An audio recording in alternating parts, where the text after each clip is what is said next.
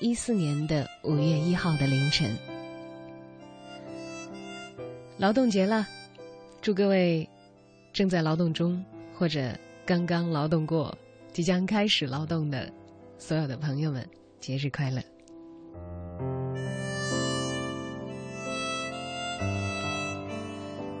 不知道你有没有过一段安安静静、默默无闻的爱？即使他在内心是那样的浪涛汹涌，但是每一缕心绪又都像爬藤植物一样，织成一张无声却有生机无限的网。他曾经悄悄爬满了青春记忆当中的一道墙。他是内心里一场地动天摇，别人却未必知道。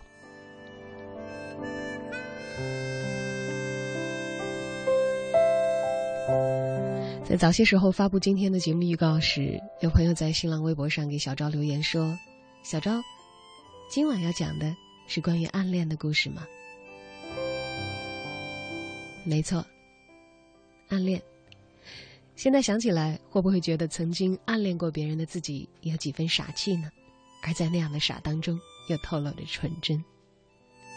前两天在上网的时候看到一个帖子，有人问。这世界上还有比暗恋更傻的事吗？回答说：当然有，那就是互相暗恋。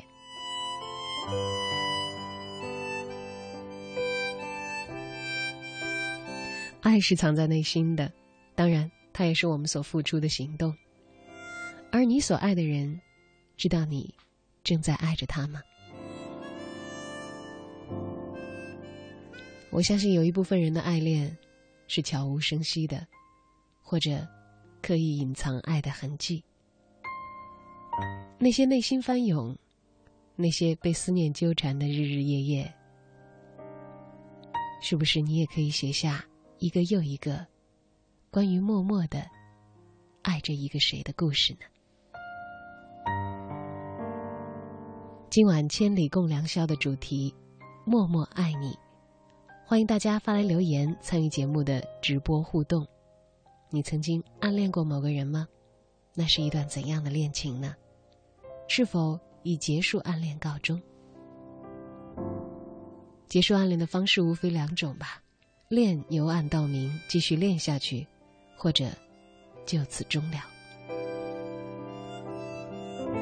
发来你的故事到小昭在新浪的个人微博，或者留言到我的腾讯微信公众账号，这两个账号都是相同的两个字。小昭，大小的小，李大钊的钊。一起来听歌，歌声之后，走进今天那些关于默默爱着的故事。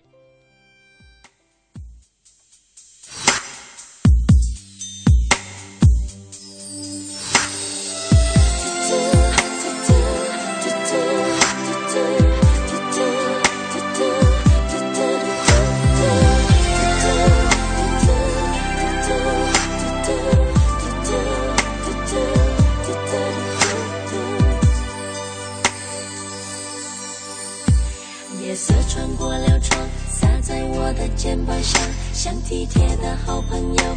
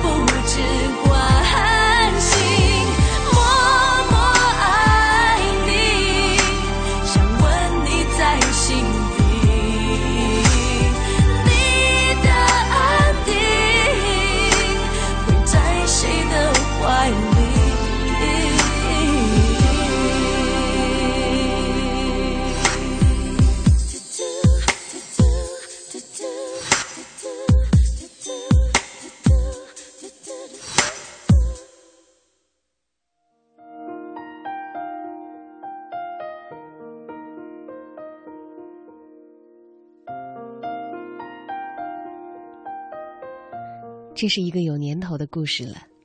十年前，二零零四年，那个夏天，有着哈根达斯的味道。蓝小样喜欢郑天化，早就不是什么秘密。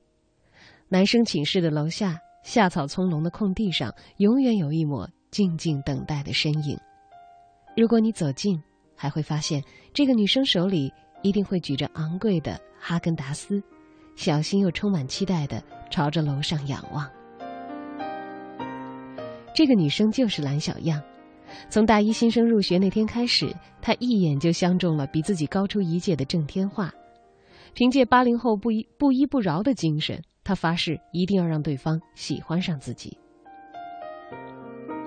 可是身材高大、篮球球技一流的郑天化，虽说学习成绩不怎么好，可是女生缘却好透了。喜欢他的士生实在是太多了，天天在脂粉堆里受宠的他。自然，对于长相平平、带着几分幼稚的蓝小样，不太有感觉。可爱情是个神秘的东西，带着魔力，这让蓝小样越挫越勇。在接受了三七二十一遍的拒绝之后，他一脸懦弱的对郑天化说：“你可以不接受我，但是可不可以让我默默的爱着你？”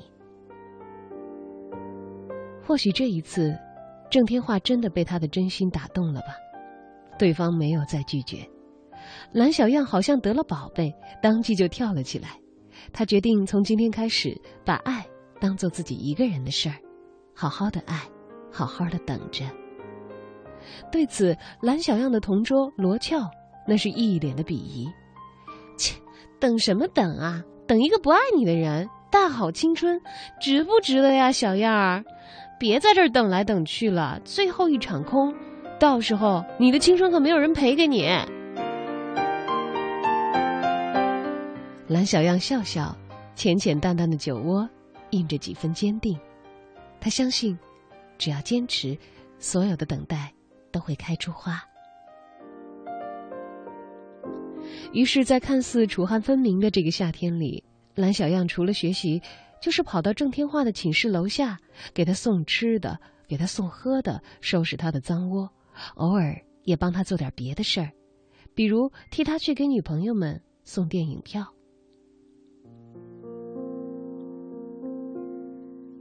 郑天化的女朋友跟他同班，属于漂亮又时尚的女生，喜欢看电影，喜欢喝咖啡，甚至连吃雪糕都有指定的口味。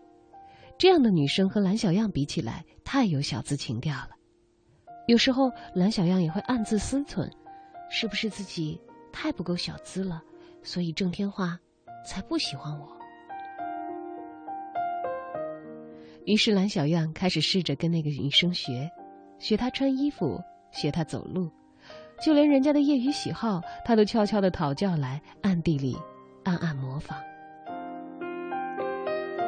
两个月以后，蓝小样穿上了对方身上一模一样的连衣裙，摆着跟对方一模一样的姿势去找郑天化。他满以为会得到几句夸奖，哪怕是多看两眼呢。可是什么都没有。郑天化一脸懊恼的对他说：“我失恋了。”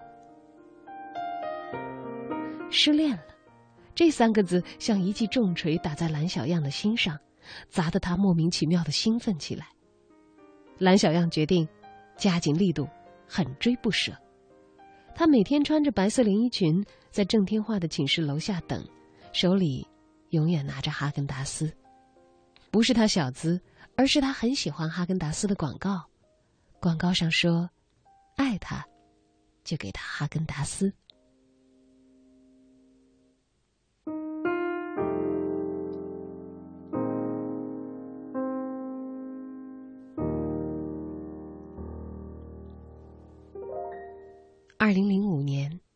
那是个没有雪的冬天。寒暑交替，郑天化一直没有反应，而蓝小样也一直没有放弃。过去的一年里，似乎所有的人都在发生着变化，唯有蓝小样和郑天化的关系一点儿也没变。同桌罗俏跟一个老乡恋上了，非常务实的对他说：“小样儿，你赶紧另外找个人谈恋爱吧，要不然都老了。”蓝小样决绝的摇头，他知道自己的内心一直被郑天化占据着，那是他永远的等待。蓝小样一往情深的样子让罗俏也有些于心不忍，但他知道，规劝蓝小样是没用的，想要断了他的念想，那只有郑天化才做得到。好打抱不平的罗俏带着一脸怨气冲到了郑天化的面前，大声谴责：“你要真不喜欢，就赶紧让他死了心，别跟这儿拖来拖去的，行不行？大男人一个，有点良心的话。”早点让小样解脱出来。罗俏的话带着几分尖锐，但是却打开了郑天化一直不以为然的心。他决定要跟蓝小样好好的谈一谈。两个人约在了校外的咖啡馆，兴奋的一夜无眠的蓝小样满脸期待。他心里明白自己要求的并不多，只要能跟对方时常的约会，能看到一起，这些对他来说已经足够了。郑天化深深的叹了一口气，有些无奈，却郑重其事的说：“小燕儿，你能不能别再这样下去了？我们真的不合适。不合适吗？又是这三个字。”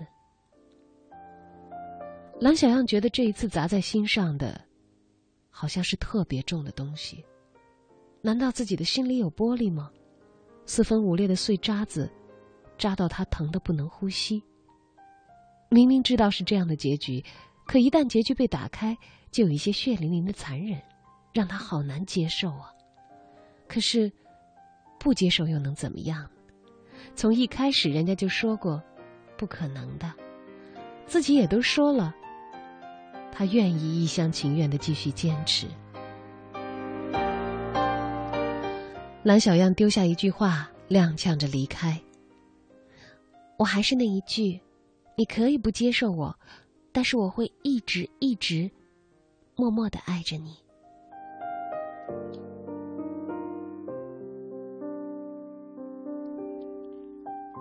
郑天化无可奈何的去跟罗俏汇报了，聪明的罗俏给郑天化出了一个主意，有点狠。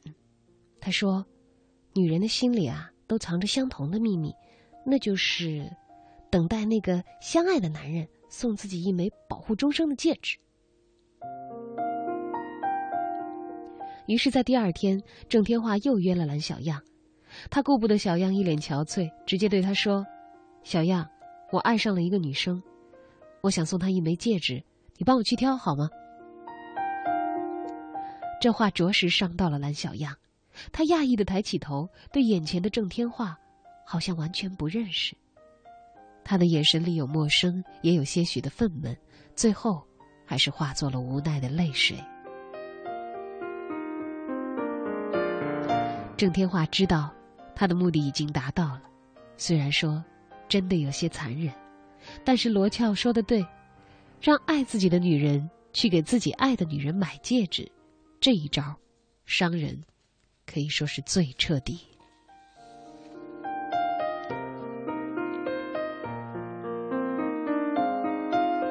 郑天化天真的以为蓝小样伤着了，就再也不会对自己继续痴迷。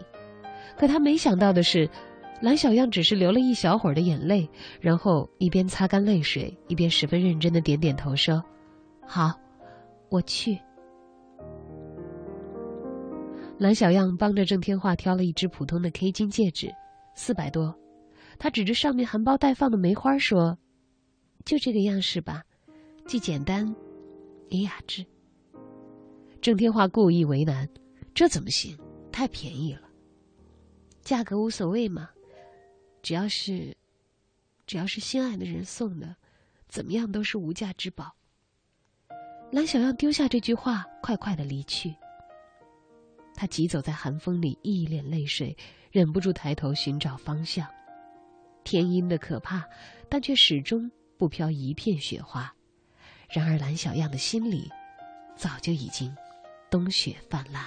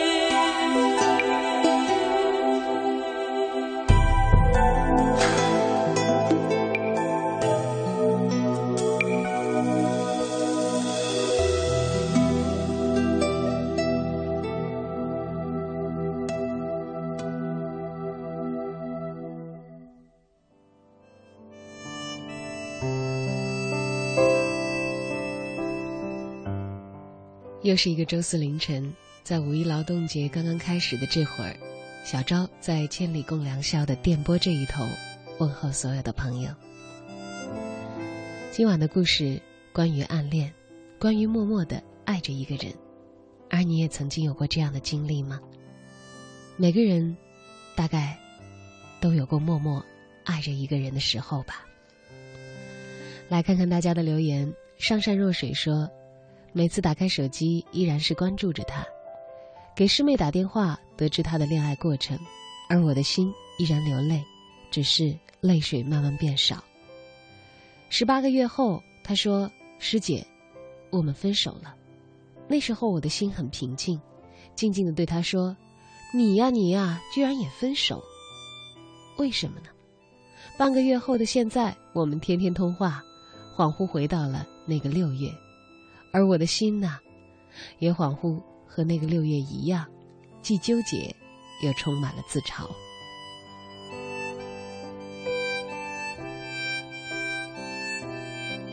于是仰望在留言中说：“爱是一种感受，即使痛苦也会觉得幸福吧；爱是一种体会，即使心碎也会觉得甜蜜吧；爱是一种经历，即使破碎也会觉得美。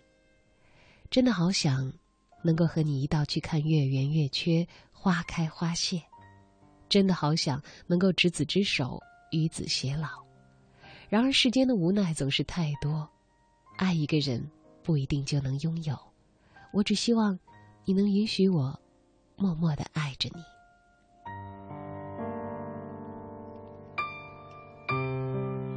梅子花开欠说：“那天我晕倒在跑道上，你背起我去了医院。从那天开始，我就恋上了你，恋上独属于你的阳光味道。但是我倔强又不肯低头，不愿告诉你，不愿告诉你有这么一个我。”喜欢着你，于是我只能呆呆的看着你。我多么希望你牵起的能够是我的手。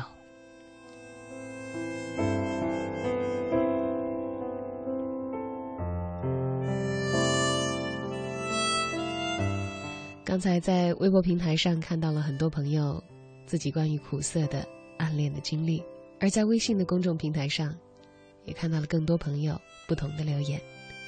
女王大人说：“我暗恋了他六年之久，那是情窦初开的年纪啊，一直到上了大学才开始慢慢淡忘，很久很久不曾见面了。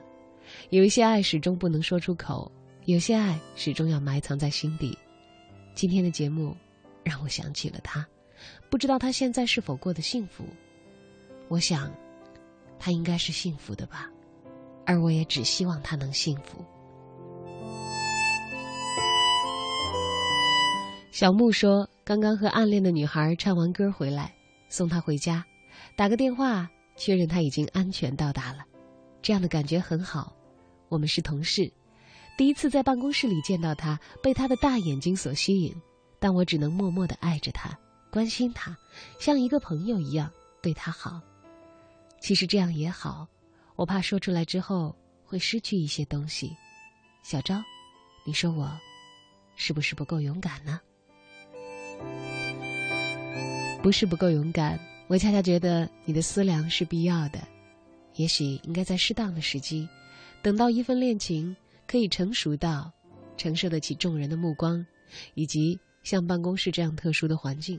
要知道，在有的企业里，谈恋爱的两人可是不能在一个地方工作的哟。不知道你所供职的机构是怎样，但是。如果一定要付出一些代价，比如说工作的调换或者其中一个人被辞退的话，至少也能够确认这份恋情可以开花结果，再做那样的冒险吧。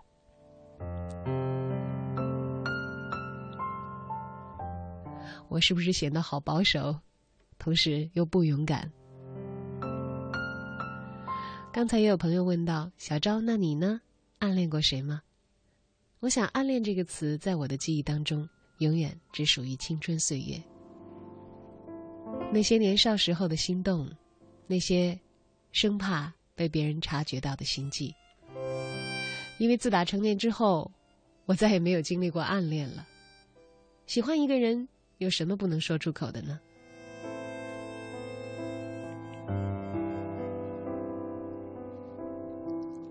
而曾经只能把心绪默默藏起来的那些年月，只在等待一件事，等待自己长大。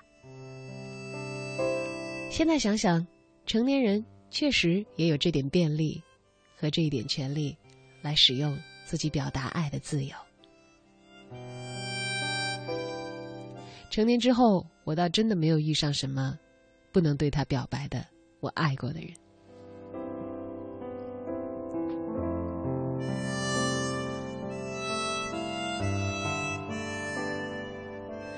氧气在留言中说我以为我只是默默的爱着他了无痕迹。在我的心里天翻地覆轰轰烈烈。可是我却忽然明白了什么所有的爱都是无法隐藏的东西它就像是一把篝火，就像是滚烫的热油，其他人接近了都会感觉到炙热，更何况是我爱着的你呢？”于是我释怀了，你假装不知，大概。就是不爱我吧，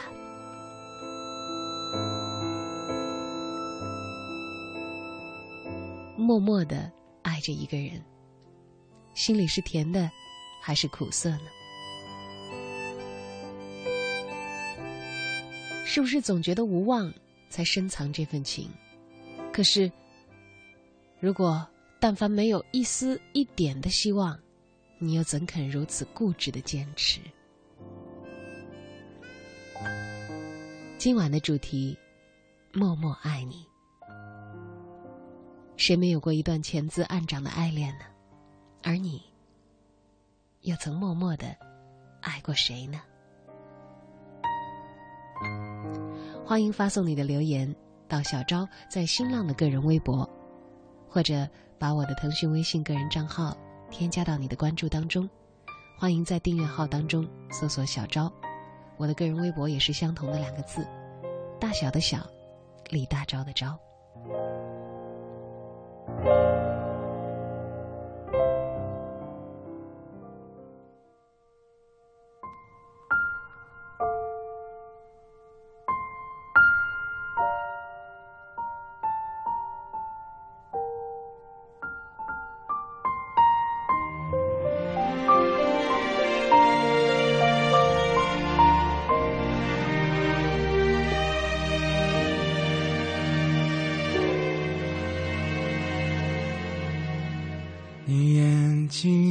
微笑。弯成一条桥终点却是我。永远到不了。感觉你来到是风的呼啸。想哭要竟如此难熬每分每秒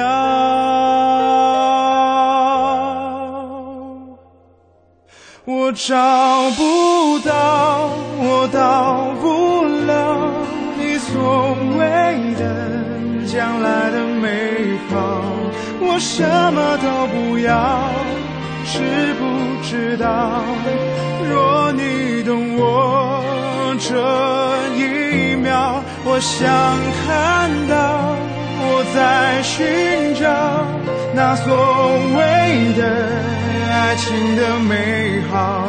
我紧紧的依靠紧紧守牢不敢漏掉一丝一毫愿你看到。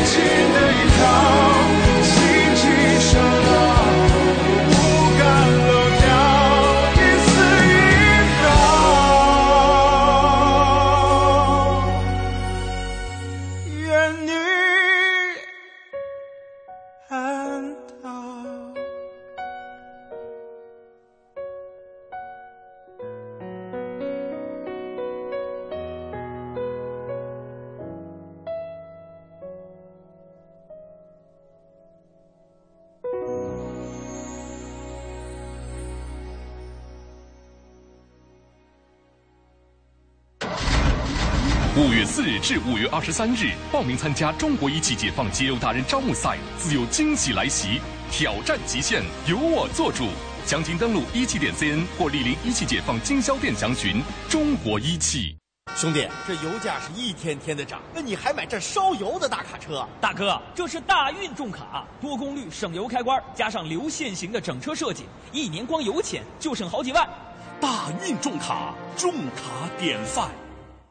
做生意缺资金怎么办？找广发银行，广发银行生意人卡一次审批，循环使用，随借随还，按天计息，十分方便。详询四零零八三零八零零三。广发银行，智慧金融，广发中国。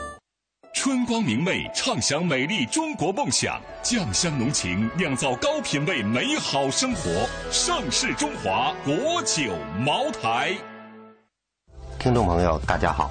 我是中国射击队王义夫，眼睛对每个人都很重要，祝大家天天拥有好视力。好视力订购咨询电话：零幺零六二幺二七九七九。岁月在电波中流淌，人生在音乐中升华。每天午夜时分，千里共良宵，与您共赴心灵之约。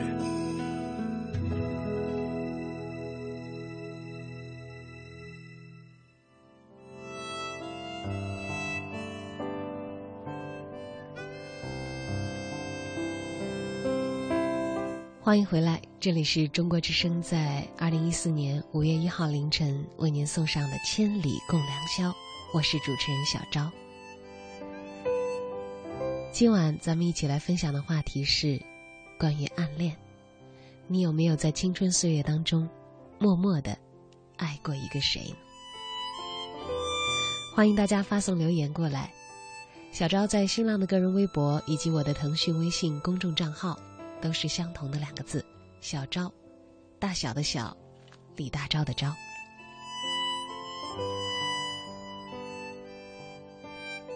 继续来听刚才那个没有讲完的故事吧，那个从二零零四年开始的关于蓝小样执着的暗恋，而这一段已经到了二零零六年，逢上了一个告别的秋天。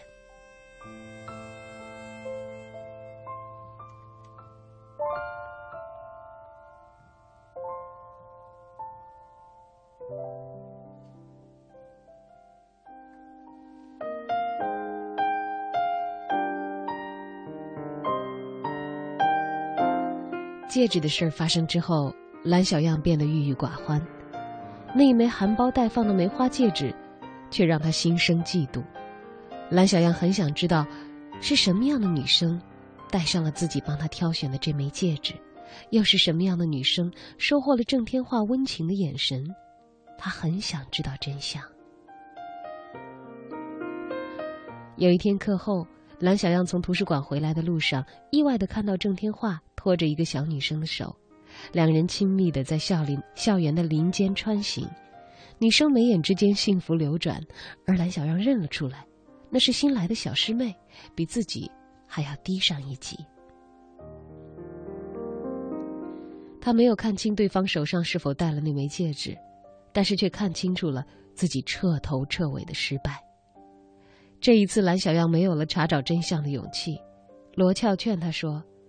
小样，放弃吧，懂得放手才是真的聪明，行不行啊你？这一回，蓝小样没有反驳，他依然淡淡的笑，脸上的酒窝印着清瘦的凄凉。他知道真相已经不重要了，因为这一年郑天化就要毕业了，这意味着他们两个人会彻底的分开。这一段暗恋的感情最终没有能够走到阳光下，蓝小样觉得万般遗憾，但他还是忍不住去找了郑天化。他想要送他，而对方一脸豪情的说：“毕业以后我要去深圳，小样你好好学习啊。”很平常的一句话，在蓝小样耳里却像是一种指引，好像对方在告诉自己：“等你毕业了，到深圳来相会吧。”蓝小样想的有些出神。如果不是罗俏打断，他甚至还能够一直想象下去，直到自己的结婚典礼。可是罗俏说：“别傻了，人家走到哪儿都不缺女生追，更何况走进社会。是啊，校园之外的社会更加的复杂。”蓝小样心里默默重复着罗俏的话，而眼泪就这么刷刷刷的又流了下来。郑天化离校之后第二个月。还是给蓝小样写来了信，信里他带着几分无奈的说：“小样，这个世界上或许只有你是对我最好的，不管我是伤害你，还是逃离开，你都会默默的承受。不像他，我一离校他就跟我说要分手了。小样，这个世界上的爱情都这么现实吗？我很难过。”郑天化跟那个小女生分手了，这个消息让蓝小样的脸上浮出了微微的笑意。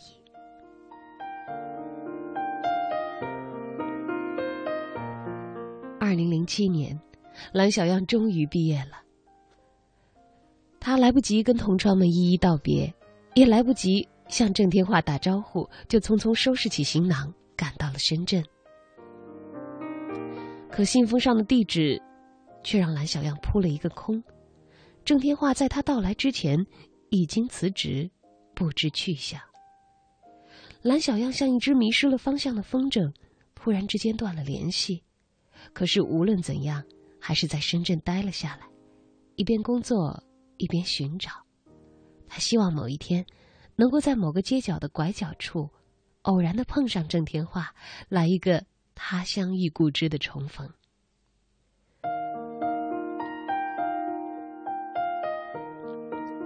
蓝小样的工作很一般，普通的文员。有的时候，他还会被老板带出去应酬。虽然他很烦这样的场合，但是他知道自己需要这份薪水，只有这份薪水才能够支撑自己在陌生的深圳继续寻找。这一天，老板带着蓝小样去酒店为新的客户接风。一进酒店，蓝小样就被一个身形吸引了，笔直的背。高大的块头，除了郑天化还会是谁？几乎没有任何铺垫，蓝小样就像见着了亲人一样扑到了郑天化的身边。扑过去的那一刻，他觉得深圳这座城市可爱极了。只要有足够多的祈祷，就一定可以寻回自己心爱的东西。可是让蓝小样没有想到的是，郑天化看他的眼神很普通，淡淡的，甚至带着几分陌生。那么的有距离，师兄，我是小样啊！哎呀，找你找的好辛苦，你可好了？深圳这么大，去了哪儿啊？面对蓝小样的询问，郑天化微微欠起身：“啊，我换了一份工作，还没来得及告诉你。”对方冷漠的神情让小样有一些纳闷儿。明明两个人书信来往频繁。为什么见了面如此冷淡？他太想问个明白，可是来不及了。老板请的客人已经到了，而更令蓝小样没想到的是，这一次自己跟郑天化因为一个客户扯上了关系。新的客户不仅仅是他自己要争取的，郑天化所在的公司也正在全力的争取。换言之，这一次见面的两个人，实际在是职场的身份上。可以称为对手。晚上，郑天化请蓝小样吃饭，换做平常，他会兴奋到发狂。可是这回他知道事情远没那么简单。果然，郑天化一脸忧虑，他请求小样：“小样儿，你把客户让给我吧，我就靠他吃饭。你好歹是个文员，成不成都两说。”你就算帮帮我行吗？蓝小样最瞧不得郑天化痛苦，他忙不迭的点头，而这回郑天化破天荒的拉了他的手，自然的蓝小样也付出了代价，他因为泄露了公司的底价，而被开除了。可是，收获了爱情的蓝小样觉得，这有什么？有了郑天化，就有了一切。呼吸着深圳春天的气息，他觉得一切都妙极了。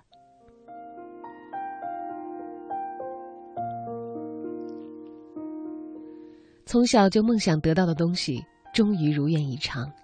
蓝小样一时之间幸福的好像一个公主。只是郑天化并不时常约她，两个人只是周末或者是月底，凑到一起吃个饭。偶尔，郑天化也会小小的拥抱她一下，或者是温情的抚摸一下她的长发。虽然蓝小样很想得到一个亲吻，但是，她却不好意思明说。她总是告诫自己，恋爱中的女人嘛，矜持一些也好。这话是罗俏听他们听说他们相恋之后告诫蓝小样的。矜持的蓝小样觉得自己的心里藏了一把火。他期待郑天化像火种一样点燃自己，却又不敢确定对方眼神的真假。是的，郑天化看他的眼神始终有些朦胧，有些瞧不出真假，瞧久了觉得陌生。这种陌生感让蓝小样心生畏惧。不知怎么的，他老是想起从前替他买戒指的事儿。书上说了。男人爱一个女人，最中肯的表达方式就是送给女人一枚戒指，这样才算安心。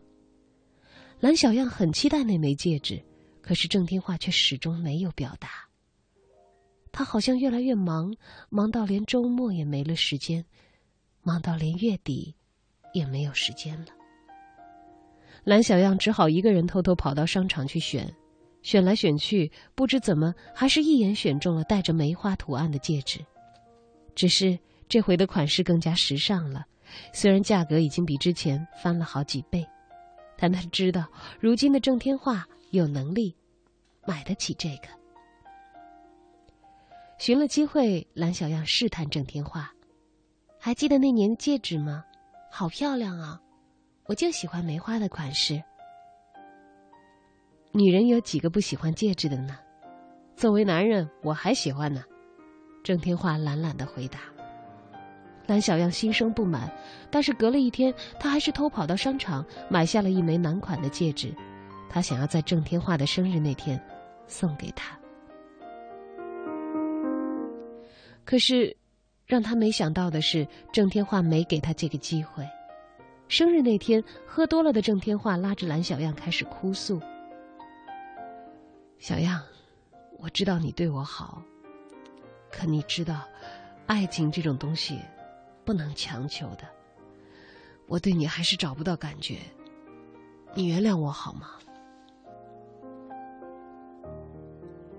简直是晴天霹雳！蓝小样手心里的那枚男戒指倏然落地，滚得不知去向何方。这一场恋爱，开始跟结束一样。自己始终都没有能够走进对方的心里，蓝小样彻底绝望，带着伤痕离开了深圳。他唯一的行李就是手上那枚戒指，那是他准备跟郑天化配对而买下的。男戒已然下落不明，而女戒却一直被他戴在了纸上。翻转过来就会发现，上面清清楚楚的刻着三个字。罗俏说的没错，女人的心里都藏着相同的秘密，那就是等待那个相爱的男人送自己一枚保佑终生的戒指。可是蓝小样更加明白，如果遇不到这样一个男人，那就只好带着离别的戒指重新出发吧，而且绝不要再回头了。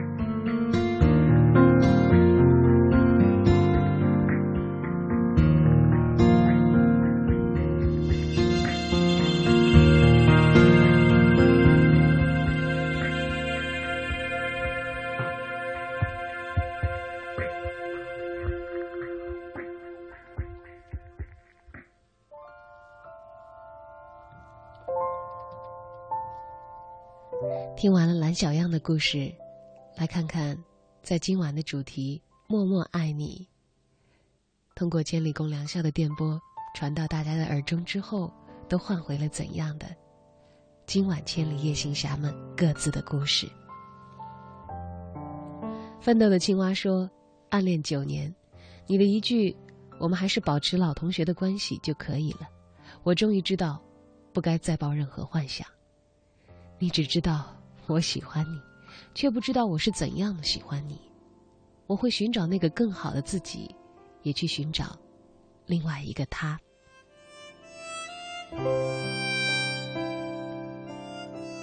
陆修雄先生说：“说到暗恋，我想我也有过暗恋的对象，那得是十年前了。那会儿是多么的喜欢他呀！这么些年，也会有意无意的去打听一下他过得好还是不好。”我想着他的时候，他会不会也在想着我呢？而现在也就只能想着了。如今他已经是别人的妻子了，就这样吧。真心祝福他，以后可以过得好。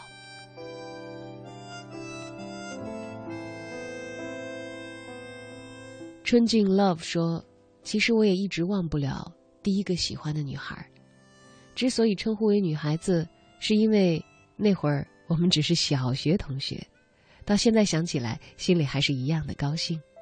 虽然现在没有了联系，但我一想起他，还是可以感到一样的满足。”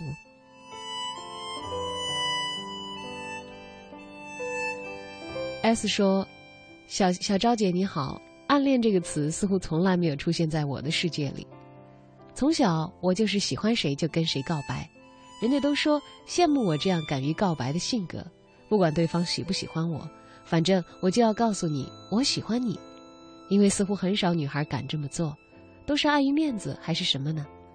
奋不顾身的爱情并没有给我带来真命天子，但我还是相信我是有爱情的。”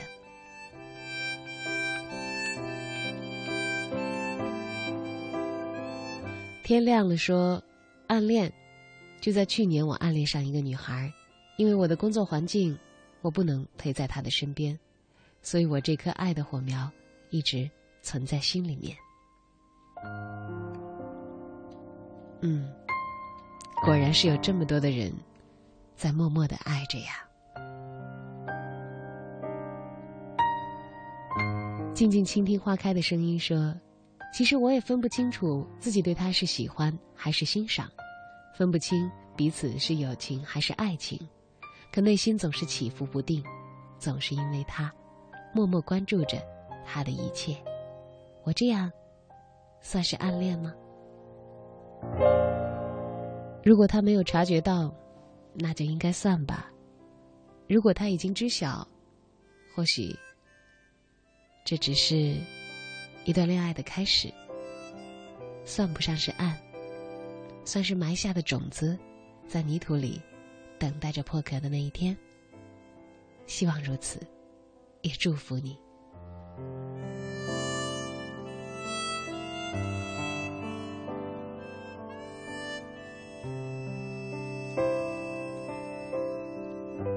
这里是周四凌晨由小昭为您带来的《千里共良宵》。今晚的话题是“默默爱你”。你曾经默默的爱过一个谁吗？或者，你是否知道曾经有人默默的爱过你？欢迎发送留言过来，到小昭在新浪的个人微博，或者是我的腾讯微信公众账号“小昭”，大小的小，李大钊的钊。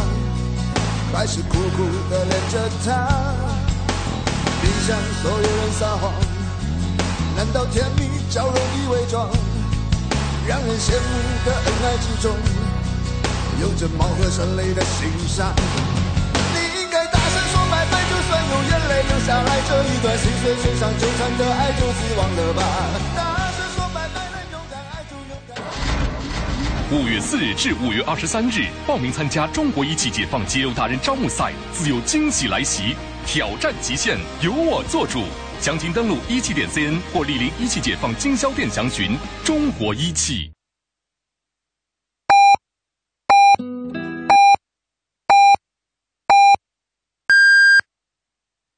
北京时间一点整，中国之声的听众朋友们，大家好，我是 Jam 邓紫棋。我不仅喜欢小金鱼，我还喜欢大鲨鱼呢。你知道吗？鲨鱼已经在地球生存了四亿年，比恐龙还早一亿年。请大家和我一起保护鲨鱼，保护海洋。爱于心，见于行。中国之声公益报时。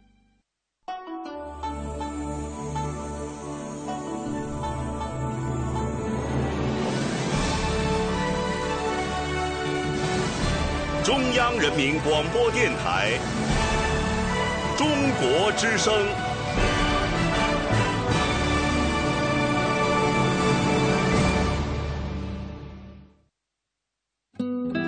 岁月在电波中流淌人生在音乐中升华。每天午夜时分千里共良宵与您共赴心灵之约。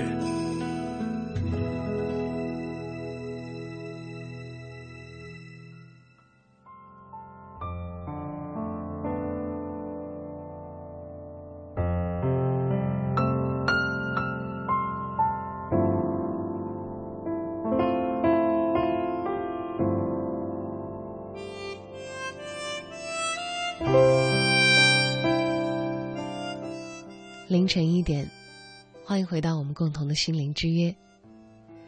在这个五一，小昭陪伴你在电波的这一端，问候大家五一快乐。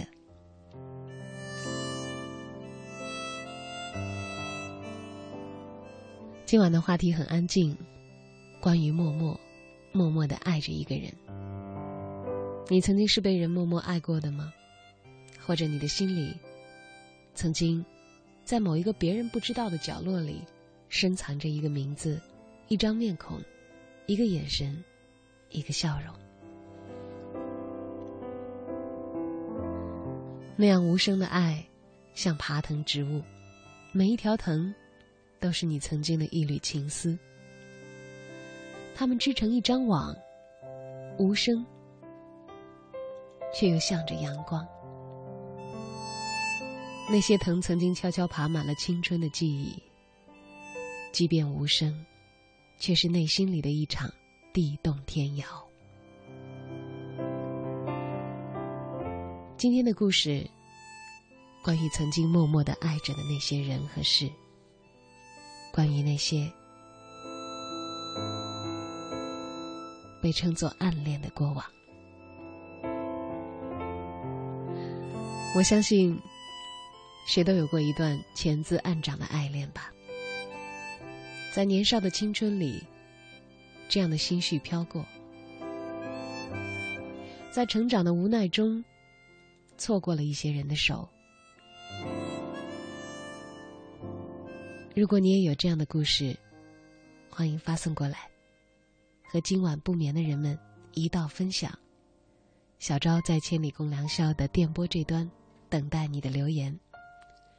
欢迎发送图文信息到我的新浪个人微博，或者是我的腾讯微信公众账号“小昭”，大小的小，李大钊的钊。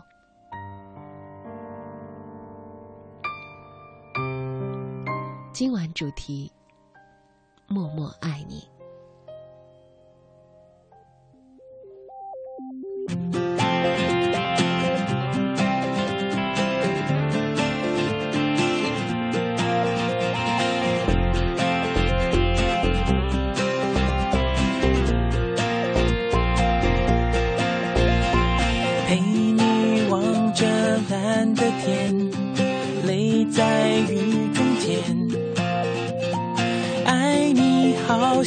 抛物线太遥远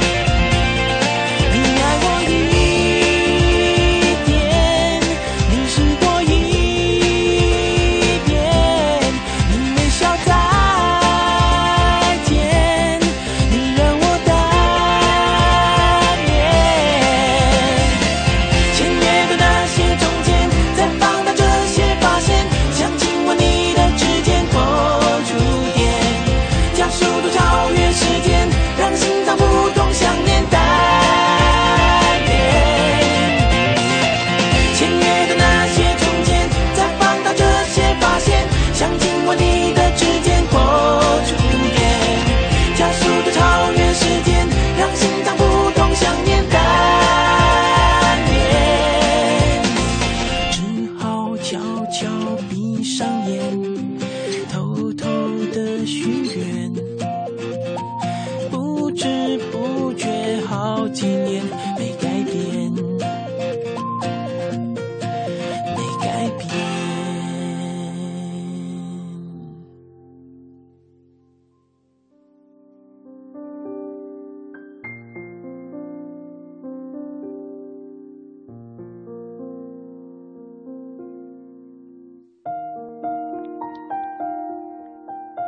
至今记得，大学的第一堂线性代数课，我站在简佳木的面前，看着他笑盈盈的目光，心如鹿跳。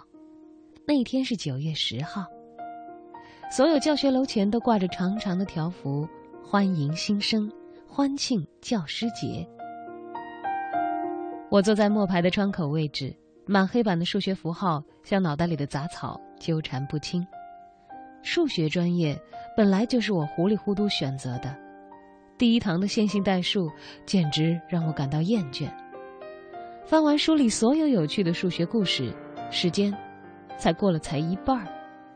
我侧过头，瞥见右侧戴眼镜的男孩，他聚精会神地听课，俨然未来的大数学家。装什么正经？我脑子一转，从笔记本上撕下了一页白纸，画了个鬼脸。在背面涂上胶水，趁他低头不注意，轻挑的贴到了他的身后。风哗哗的吹进来，吹的纸条轻轻的晃。我又用手偷偷的摁了一下，他猛地回转头，疑惑的看着我，而我吐了吐舌头，佯装思考。他应该没有怀疑，因为当讲师说“佳木，你上来”的时候。他站起来，径直朝讲台走过去。最后一排到第一排是六行桌椅的距离，八秒钟就可以走完。这短短的路程，他走的却无比艰难，因为所有的人都笑翻了天。他歪过头，扶了扶眼镜，莫名其妙的望向众人。我叫简家木，是你们的辅导老师，以后有什么问题可以直接问我。这话说完之后，没有人再笑了，所有人都蒙上了嘴巴。教室里安静的只有风的声音。他好像忽然明白了什么，摸了摸背后，恍然大悟。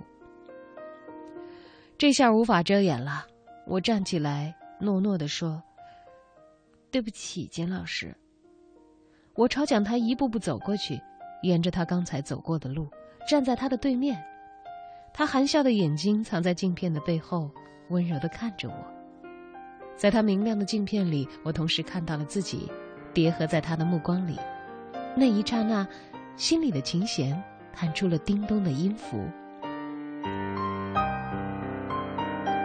简佳木，男，二十四岁，今年刚刚毕业留校，两年之后考研，没有女朋友，高度近视。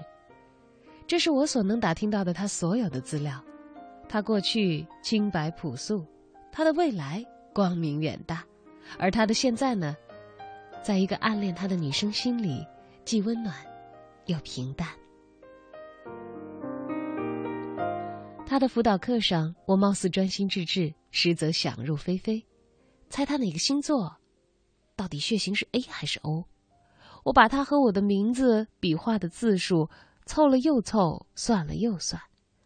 我在草稿纸上写正字，一画。代表一句口头禅，他常说的是：“这样一来，最多的一次，一天说了三十九遍。”他喜欢穿棕色的棉袜，袜口带条纹。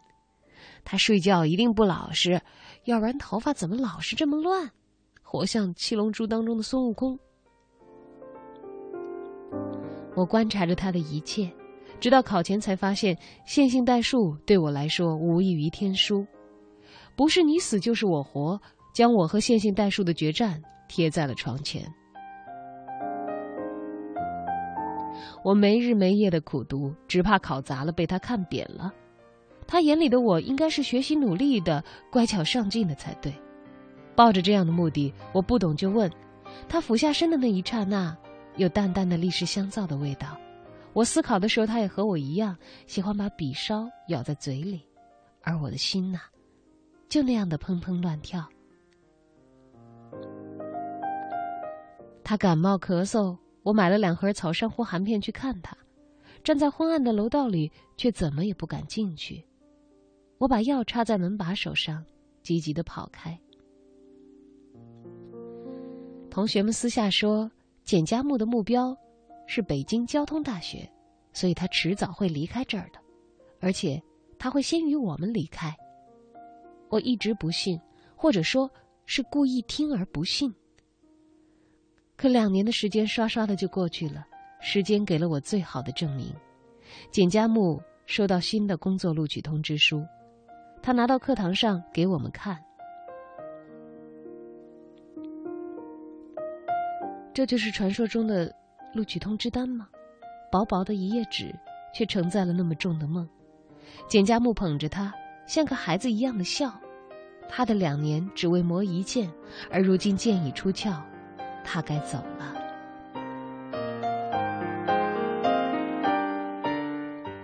开欢送会的那天晚上，我找借口没有去。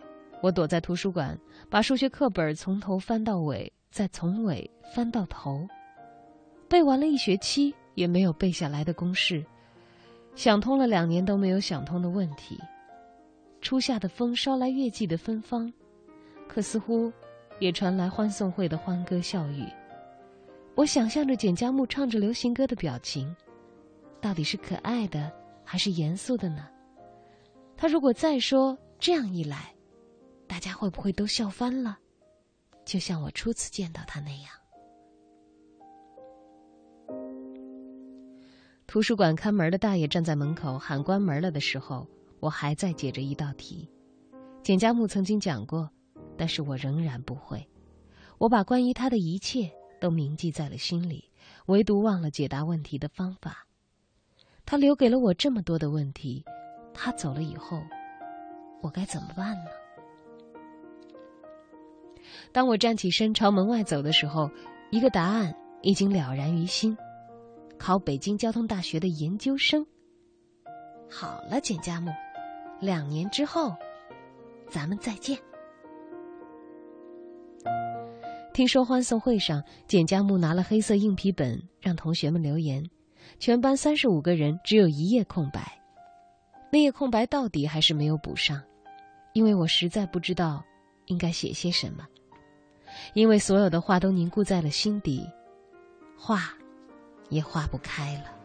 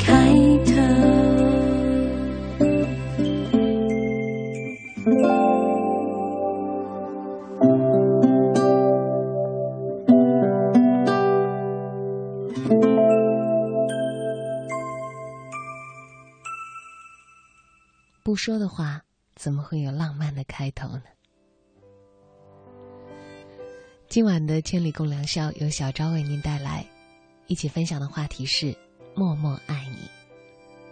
你曾经默默爱过谁吗？又或者某一天偶然知道，曾经有人默默的爱过你？来看看大家的留言。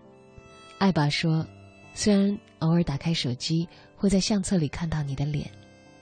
我知道，还有一个我在爱着你。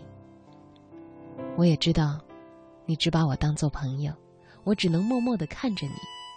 你和他在一起，我只能默默的离开。多么希望你身边的那个人是我。而在小昭的微信平台上，朋友们的留言也在不断的刷新。杨洋说：“曾经有个女孩。”默默喜欢我七年，第一次收到女孩子给我的礼物就来自他，他对我百依百顺，随叫随到，可是最后我还是没有真心对他。现在想想，我就像故事里的人，不负责任。如果有可能，我很想对他说一句：“谢谢你，那些年对我的好。”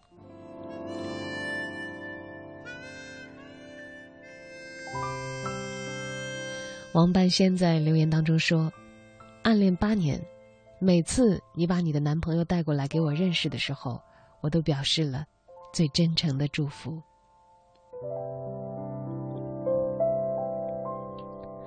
另一位朋友在留言中说：“比相恋更刻刻骨铭心的是暗恋。我喜欢你，你不知，或许你假装不知。其实这样挺好，你笑我陪着你笑，你哭。”我也陪着你忧伤，看着你无忧无虑，看着你幸福美满。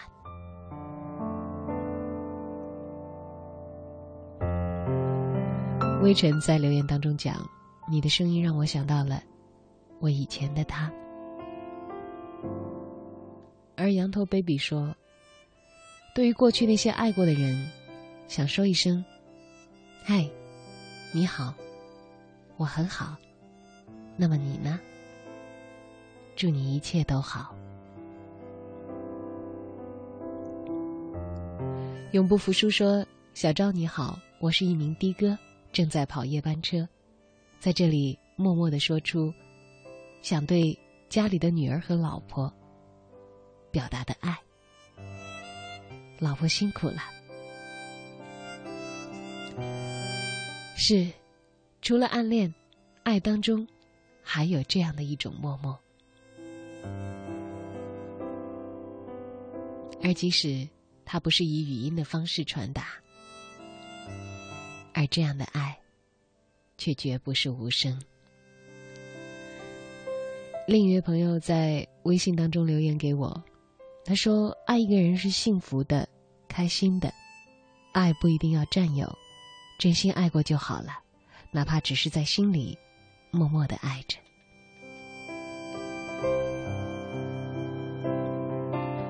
越长大，好像我们也就越能够学会拿捏一份感情付出时候的分寸。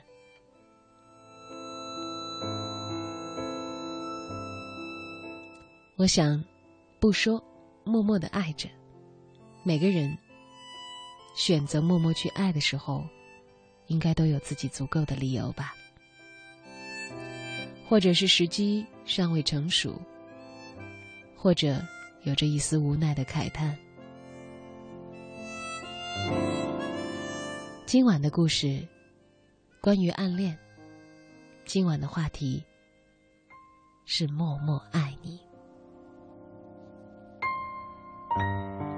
欢迎大家在节目进行的过程当中发来你的故事，把图文留言发送到小昭在新浪的个人微博。或者是我的微信公众平台，小昭，大小的小，李大钊的昭。再来看几位朋友的留言，然后接着分享我们的故事。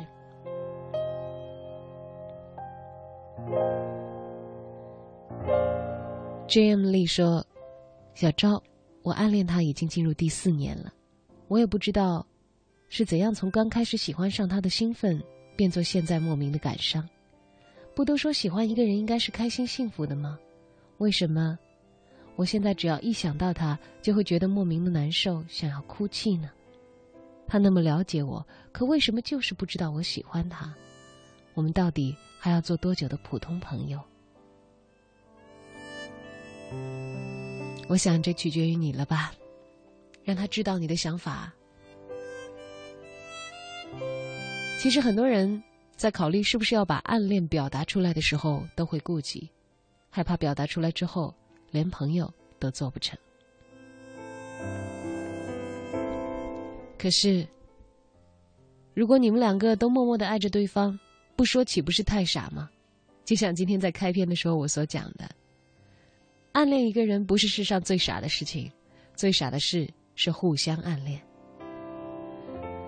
如果你已经表现的很明显，而他却假装不知，也许你们并不属于互相暗恋，那直接挑明了，但说无妨。给你一个明确的答案，要么大大方方的牵起手，要么你认真的。像第一个故事里的主角蓝小样一样，放下他，再去另寻所爱吧。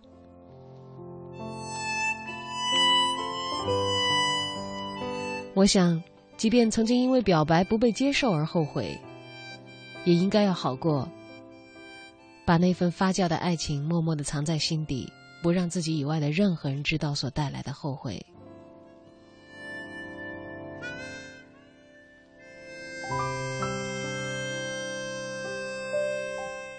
别人怎样想我不清楚，而至少在我的世界当中，一直以来，我对自己的情感选择，只有一个简单的要求，那就是以后想来，不会觉得后悔，不管是表白了，还是暗恋着。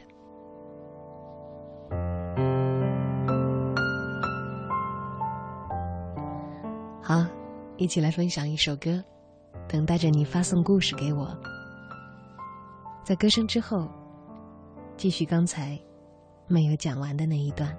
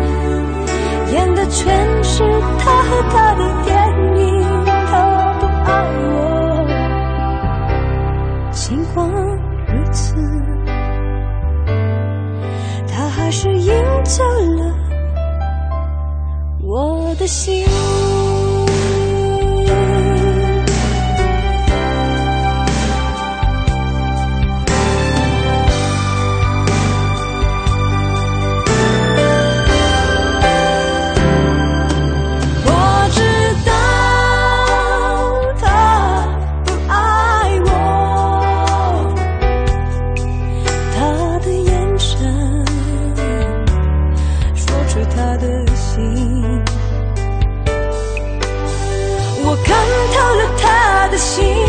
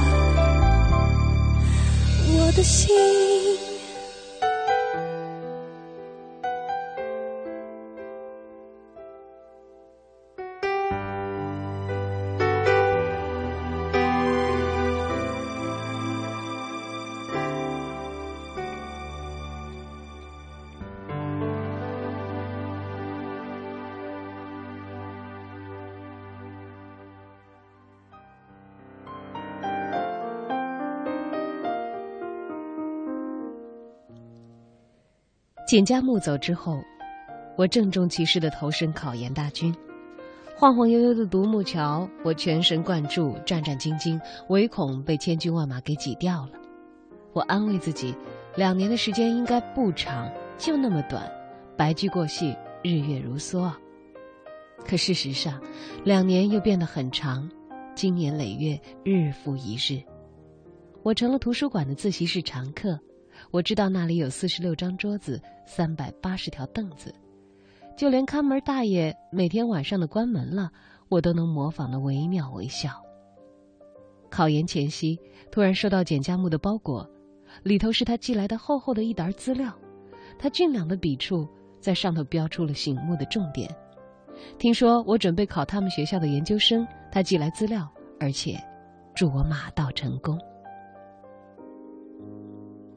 我选择了和他一样的概率学方向，因为我希望再见到他的时候可以直呼其名，而不是怯生生的喊他一声简老师。我希望我们当同学，再也不要做师生。愿望终于实现，两年的拼搏之后，我正式成为了简家木的学妹。走在栽满梧桐的校园里，记忆变得云淡风轻，身边的简家木胖了，结实了，变懒了。胡子也冒了出来，像春天里的小麦苗。刚开学的那会儿，学业不怎么忙，导师让我们先熟悉环境，了解研究生的课程。简家木已经上研三了，事情比较多，我不好意思老找他，就寻觅了各种各样的借口，比如，简家木，那本留言本还在你那儿吗？哎，我好想写点东西。简家木第一次领我去他们宿舍，两个人的房间塞满了男生所有的东西。简家木的床上放着破掉的棕色袜子，床底下是泡了三天的衣物。看到这一切，我的心里却是美滋滋的。这不恰恰证明了他目前为止还没有女朋友吗？简家木红着脸匆忙收拾，在他的床头，我找到了那本黑色的硬皮本子，再一翻开。一封信划了出来，我眼明手快的捡起来，简家木没有抢到，他又急又尴尬。而事已至此，他大概觉得无需隐瞒，羞涩的挠挠头，告诉我说：“写给同一个班的女孩，明年就要毕业了，再不说就来不及了。”我忘了后来是怎么调侃他，更忘了如何信誓旦旦的答应替他把这封信交给那个女孩。只记得走出男生宿舍楼的时候，太阳太刺眼了，明晃晃的照在信纸上。我随手把它们揉成了一团，再随手扔进了路边的青蛙垃圾桶。那只青蛙张大了嘴，但是它不会喊，也不会叫，所以没有人知道这个秘密。这大概是我做过的最缺德的一件事儿了吧。后来再碰到，他想问我关于信的事儿，但是我闭口不谈。绕着圈子聊其他，我说：“简家木，今儿天气不错呀，阳光灿烂的。你工作找的怎么样？那个什么研，什么研究所，到底有戏没戏啊？”简家木的眼神黯淡下来，我躲闪的态度让他以为女孩的事儿已经没戏了。那是一个冬天的中午，突然接到导师的电话，他焦急地说：“你老乡简家木进医院了，赶紧去看看。”而到了医院，隔着特护病房的玻璃，简家木正昏迷着，额头裹了纱布。其实他平时很谨慎，走路都能出车祸，这简直是个天大的笑话。我怀疑他当时神情恍惚。我站在充满药水味的走廊上。靠着掉漆的墙壁胡思乱想。他在想什么？是想到了那封信，还是那个女孩？哎，其实这还不都一样吗？我丧气的在走廊上站了一个下午，直到医生说，病人已经没有大碍。我跟在医生的后头溜进了病房，站在心电图的面前，定定的看了半天。简家木的心跳画成了数学符号，原来也就这样啊，和正弦曲线差不多嘛。趁简家木没有醒来，我离开了病房，出门碰到好几个来看望他的同学，我想我应该乖乖的站在一旁说：“学姐好，学长好。”可是我没有动，我注意到其中的一个女孩眼睛是湿润的。旁边有人喊他的名字，我颤抖了一下。在他经过我身边的时候，我拉住他，我说：“他只是被三轮车撞倒在地而已，医生说了没事儿的。”我还说：“你就是那个谁谁谁吧？”简家木让我告诉你，他喜欢你。其实，暗恋是件挺折磨人的事儿的，你别辜负了他。走出医院，我从兜里掏出一张纸条，那是简家木的心电图，我偷偷的拿了出来。我在想，要不要回去做一个精确的数值分析，再加以实验证明呢？证明一下，暗恋其实和这张图一样，百转千回，也只是在某一个人的心里而已。但是又觉得，好像没什么必要了吧。从一张纸条开始，到另一张纸条结束。如果这一切悄悄的来，那也就让它悄悄的去吧，对吧，简嘉木？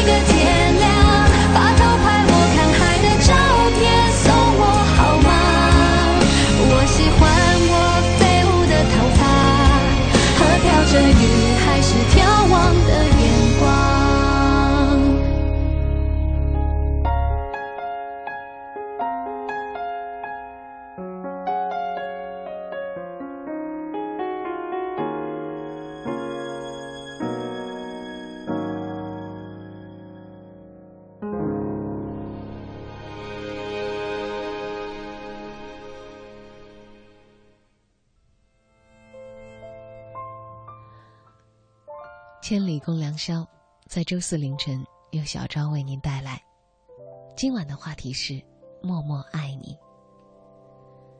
节目还在继续进行，如果你有故事要跟我们一起分享，也欢迎继续发送留言到小昭在新浪的个人微博，也可以发送到我的微信公众账号“小昭”，大小的小，李大钊的钊。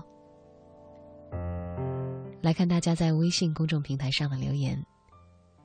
应答简安说：“年初，我暗恋过的他结婚了。小昭，我是不是应该重新开始呢？”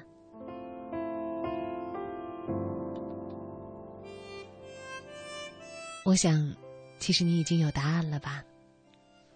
问问我，只不过需要给自己一个验证，一个外力，推动你朝自己认定的方向展开行动而已。我说的对吗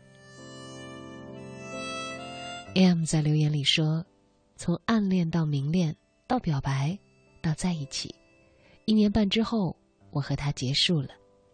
如果再给我一次机会，我会选择一直暗恋下去。与其面临分离的结果，还不如没有曾经在一起过。”疯子说：“爱。”使我变成了另外一个自己，变得懦弱、胆小，变得自卑，变得小心翼翼，变得不再相信。而姑息幸存却有另外一番感慨，他说：“我们的暗恋都是以朋友的名义爱着一个人，其实那种感觉还挺好的，以为那样才会觉得珍贵。”灿烂的日子和刚才那位朋友看法相同，默默的爱是那么苦涩，但却又是人生里难忘的美好回忆。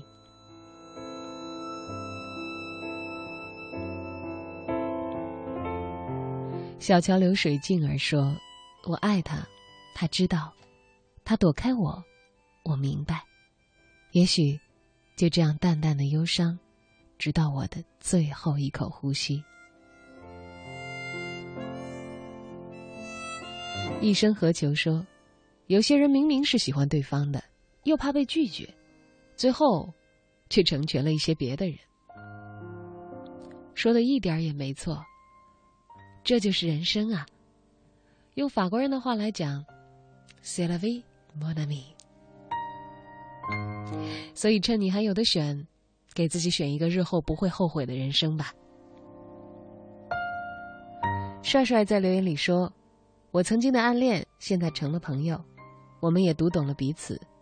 爱他就给他幸福，让他好好的生活，而我，却成为了他唯一的异性朋友。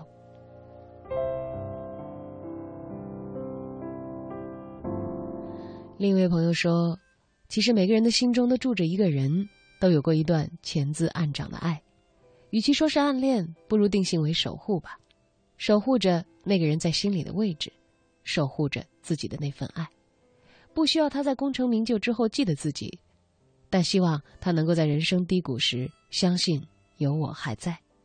也许校园式的爱情终将在社会当中夭折，但又或许默默的爱着，最终不会得到认可，而我却会一直做下去，做一个他身后的人，一个默默的守护者。唯愿他一切安好。谁说暗恋是懦弱的？刚才这一位的暗恋，不就很有勇气吗？如果他能做到的话，要知道，如果数十年一如一日，一直坚持默默的守护一个人，做他强而有力的后盾，这样的暗恋，一定不只是暗恋。我相信你所守护的那个人，一定能够明白你对他的爱。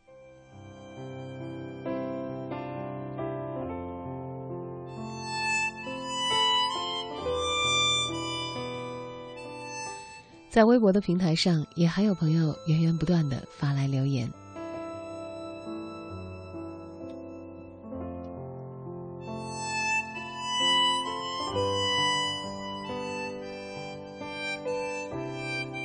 三维立体空间说：“暗恋有的时候比说出来的更持久，也更幸福，因为我们可以把这种爱恋永远珍藏在心里，一生都小心翼翼的保护它，不让这份感情受到任何的伤害。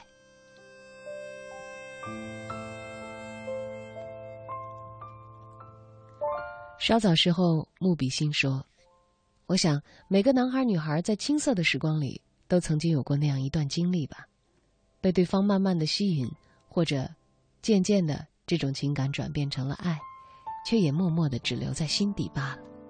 也许是勇气的缺失，也许是一直找不到出口，就这样搁浅成了微酸甜蜜的回忆，偶尔还会想起，只叹时光易逝。”早已物是人非。这位朋友说：“有些人抓住了就是抓住了，错过了就是错过了，只能说情深缘浅。人生的旅途里有太多的岔口，一转身，也许就是一辈子。一生太长，开到荼蘼也抵不住荏苒的时光。谁苍白了谁的等待，谁无悔着谁的执着。”而有些爱，却只能让它默默的去吧。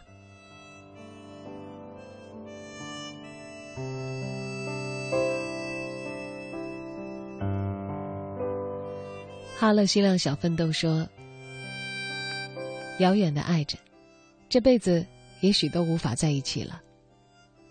可是，就是这么个遥远的人，支撑了我的青春里最重要、最灿烂的那些日子。”以至于让以后的我回想起来没有遗憾，没有后悔，有的只是暖暖的回忆。而网名吕佑的这位朋友，简短的一句话，却是一个无限凄伤的故事。他说：“曾经的一个错误决定，让那个深深暗恋我的女孩，与我天人永隔。或许，这就是命吧。”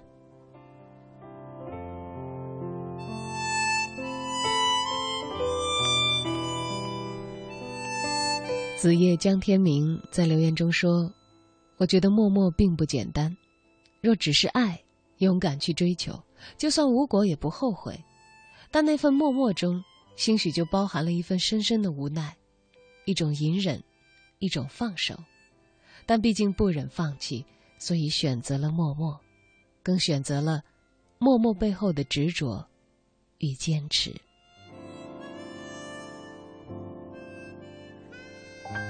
纳兰容若一句简短的话，可能也点到了很多人的心。他说：“暗恋就是一颗话梅糖。”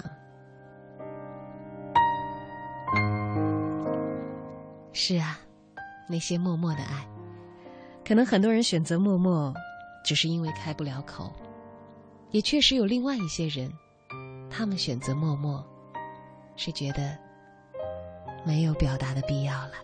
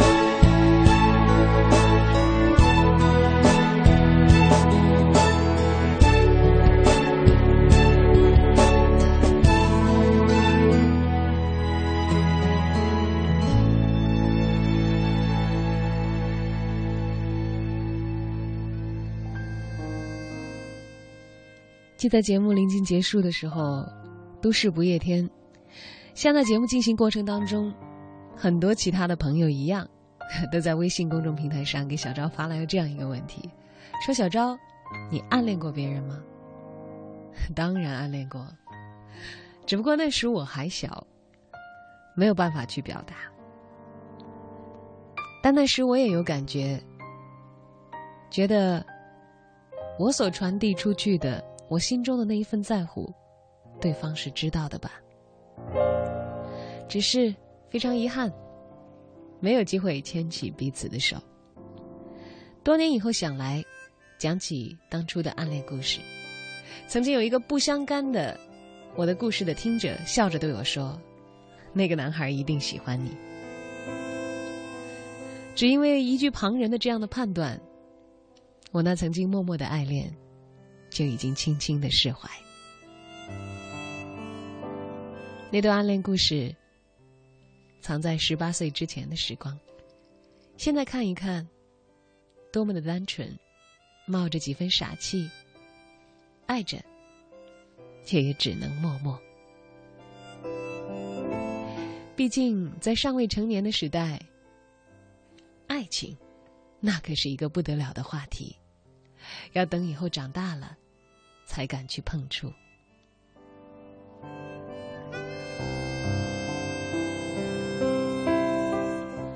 好了，节目已经临近尾声，也感谢大家一直在电波另一头的陪伴。来不及分享更多的留言，但我相信，关于那些爱的故事，一定。还在这个国家广袤的土地上，各个我们所未曾知晓的角落里，频繁的发生。在你我的心里，总会住着那么一个人，让我们愿意为他倾注我们的爱，倾注我们的关怀，倾注我们的宽容。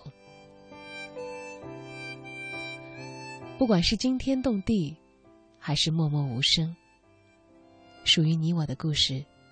都在继续的发生。那么，就让我们在以后接下来共赴的心灵之约当中，再去分享那些故事的内容吧。今晚的节目就是这样，感谢你的陪伴，我是小昭，祝所有未眠的朋友晚安，并祝节日快乐。